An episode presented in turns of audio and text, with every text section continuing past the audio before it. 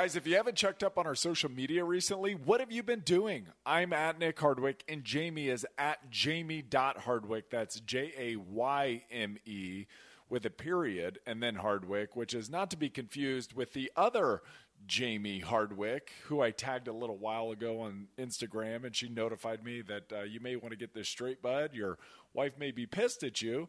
That earned me the Worst Husband of the Week award. Sorry, babe.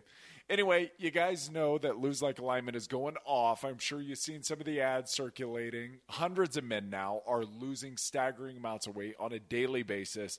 It's been so awesome to see. And of course, I had no idea that life would turn into this for me or for us.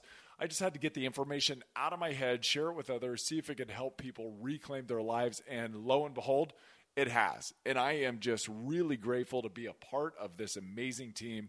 And the most fulfilling thing for me and the program is the weekly interactions that we get through the Accountability Network. So sign up for that. It is awesome to get personal connections and have conversations and get to understand who people are, what their challenges are, and assist on a very personal basis on a weekly basis. So, as this was all going on, we're getting crazy amounts of requests from the ladies wondering if this program is good for them too. And for me, I said, sure, yeah, it is. And but really, since the beginning, I've tried to get Jayme to give my plan a try, and she would try it for a day or two, and then basically tell me it wasn't for her. And finally, listening to the requests on social media and through email for a female version, and then getting some feedback back from females who were actually in the program and taking that into account and then asking and not telling Jayme what can make this plan work for her and for other females.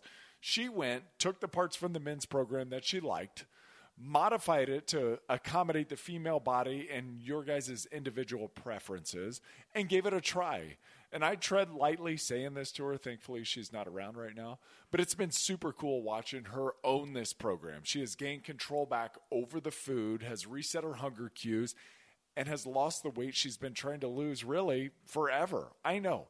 I believe me, I don't think she has anything to lose either, but still, she's getting to a place where she feels great about her body, and that is important. In fact, I just get out of the bathroom and she says, I've lost this weight, but Nick, I've lost an inch off of my waist. She's taken measurements. So we sent the adjustments back to our design team, and voila, the Lose Like a Lady program is born. We would love for you guys to join the team. If you want to know more, all food preferences and eating styles work within the framework we provide in both the men's and the women's program. We do provide body weight only workouts and daily activities known as every hour on the hour exercises, EHO. But guess what? As we tell everyone, the exercise is the least important component of the plan. It's not required to lose weight. If you don't want to exercise or you've got your own form of exercise that you would rather do, do that. We are never going to discourage that. This program will help you figure out what works best for you. You're going to learn appropriate caloric loads for the day and per meal.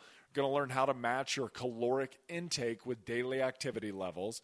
You're going to break free from the having to eat a meal every three hour cycle. It really is an incredibly empowering experience. Also, the program helps build healthy self care habits that make the program sustainable for life. And it's wonderful when you figure out that the more you take care of yourself, the healthier, the easier it is to make good choices when it comes to food, when it comes to exercise. And the best part about the program that a lot of people find is it's four weeks on and two weeks off of the plan. That is what we call a diet break.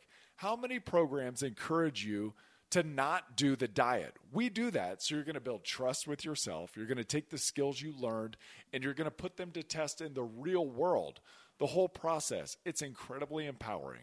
When you reclaim your health, you really do reclaim your life. Join our teams. Sign up at hardwick.life. It's like hardwick.com, but hardwick.life, and use the code podcast20 for 20% off the order. And by the way, you can use that code forever on anything site wide forever. And we want you to know that we're here for you. You can email me directly at nick at nickhardwick.com. I, I do. I get back to everybody. Try it. Try me. I'll get back to you.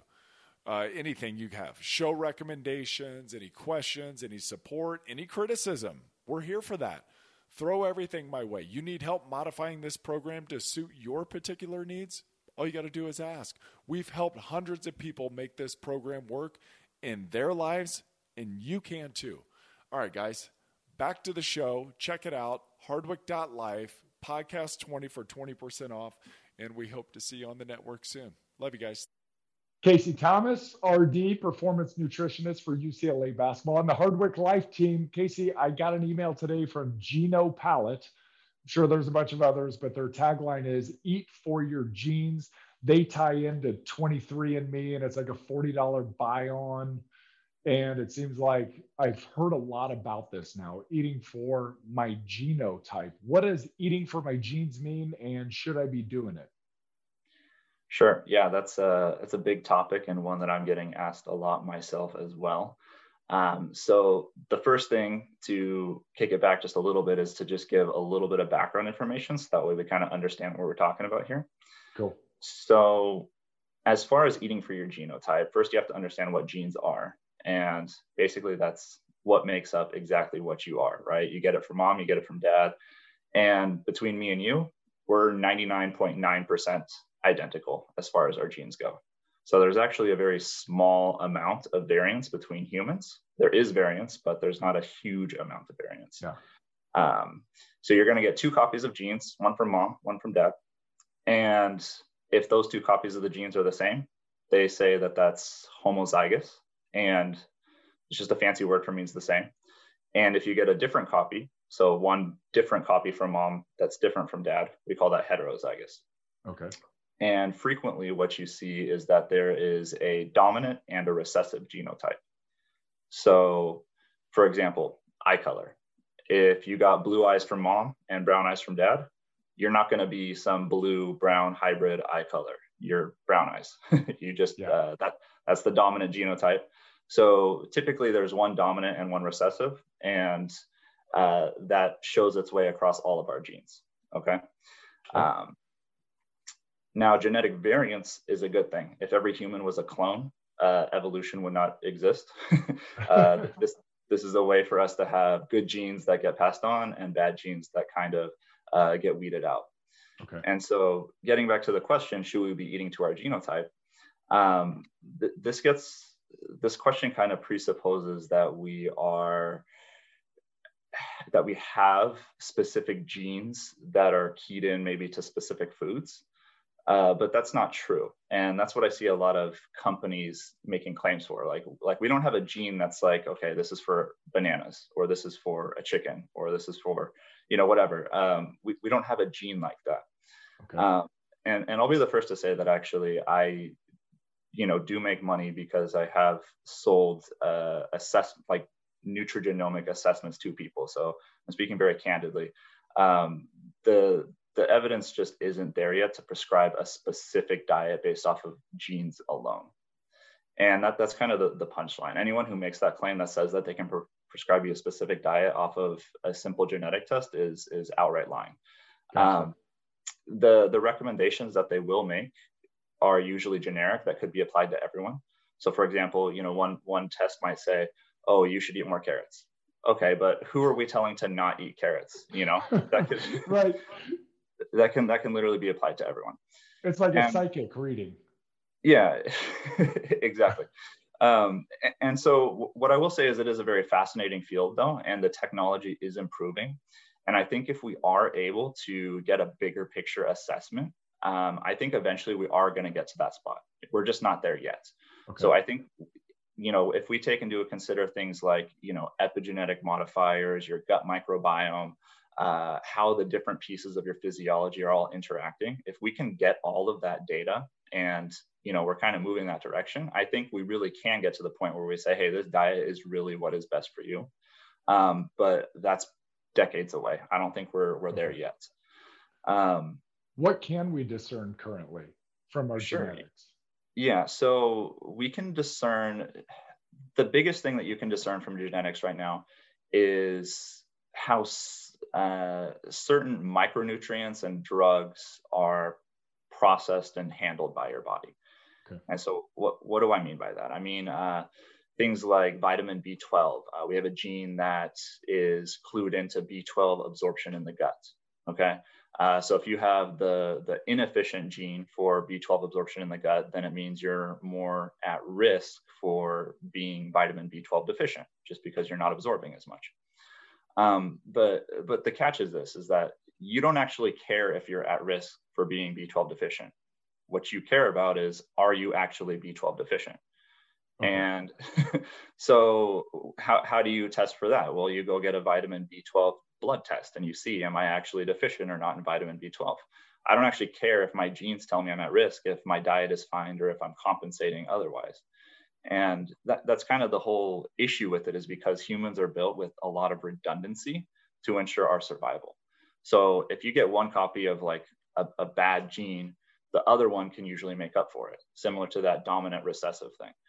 And uh, you know we even have redundancy between genes. So if you have two copies of a really terrible gene usually a different piece of your genotype is going to compensate for that um, and and on the flip side if you have like two superhuman copies of a gene um, then there's probably bad genes somewhere else that are you know bringing you down a little bit down to the average um, this this gets a little bit skewed when you start talking you know some people who are way outside the bell curve in whatever their field is. So you might have some physical freaks who are definitely, you know, taking advantage of some genetic quirks. Um, same thing goes for cognitive capacity. Um, but for most people, what you're seeing is that you can't read just a genetic report. There's so many other things that are not being accounted for there. And you might as well just look at what the end result that you want is. So if you're looking at, you know, like I said, the B12 thing, you might as well just get a lab test.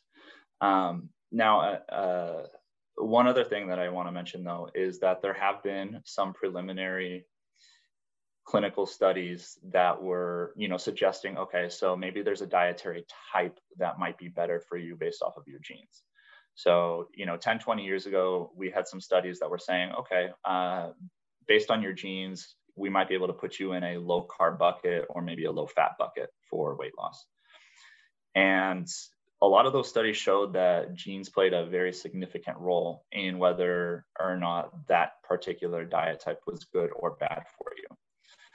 Um, however, uh, and, and, that actually got me really excited. So, so if I was speaking to you five, ten years ago, I would have been a lot more hyped than I am now.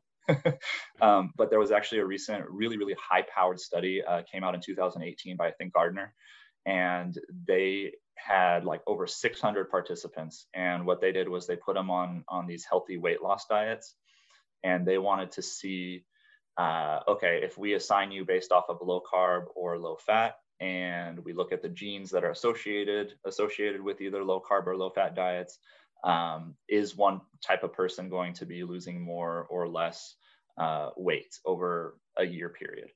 And basically, they found there was absolutely no association between these genes and no association between uh, insulin, which was another proposed factor. Um, so it, the, the punchline, though, is basically like right now, there's not really conclusive evidence one way or another for a diet type, but you might be able to get some interesting look at um, micronutrients and then also some drugs. And what I mean by that is things like caffeine. So I can look at a genetic report and say, uh, you're probably going to be one of those people who would benefit from a caffeine supplement if you're an athlete, or you know, if you just need to be more alert or something like that. So that's kind of the scope that we're looking at right now in terms of the actual utility of a genetic report. Yeah, that's interesting. I'm looking at my 23andMe report currently, and I am likely to consume more caffeine, which I do feel like I operate better on higher levels of caffeine, but I also feel like I process it quickly. And so I go to bed and I sleep just fine.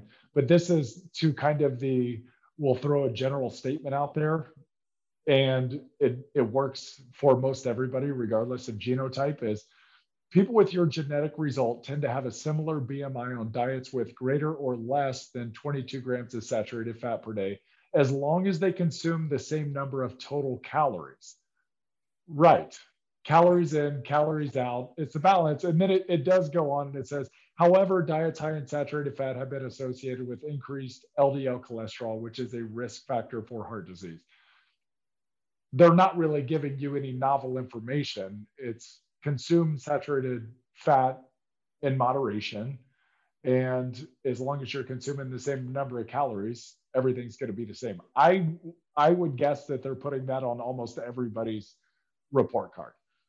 Yeah, I've I've seen a lot of these reports from a lot of different companies, and 99% of what they throw on there is very generic based, just like that. And it's like this could easily apply to anyone. It's like, oh, you should be exercising. Really? Who who are we telling not to exercise? you know. um, yeah. So yeah, um, one one thing that I will say though, which is more theoretical, but I do think there's some some truth to it, is uh, it, doesn't need the 23andMe report to do it, but I've done the 23andMe report, like I said, and I've you know given these reports to other people as well. But um, if you just look to you know your ancestors, like if you go way back and not just like your 23andMe, but you're like, okay, so for me, I'm you know like Scandinavian slash like European, basically. Right.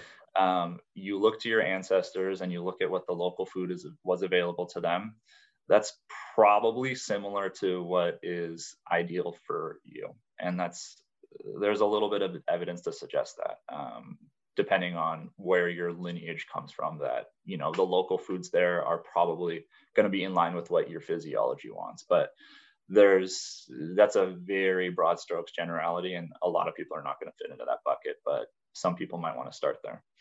But it is great common sense, and it does make sense. Yeah. A lot. yes. Casey, thanks so much, buddy. Of course. Anytime. I love it. hey, to everybody out there, we're both here to help. Reach out with any questions you have. Casey, are you cool if I give your email? Of course. Yeah. I love this stuff. Casey, Casey Thomas RD at gmail.com. And I'm Nick at nickhardwick.com. Reach out to either one of us. We'd love to help. Thank you guys.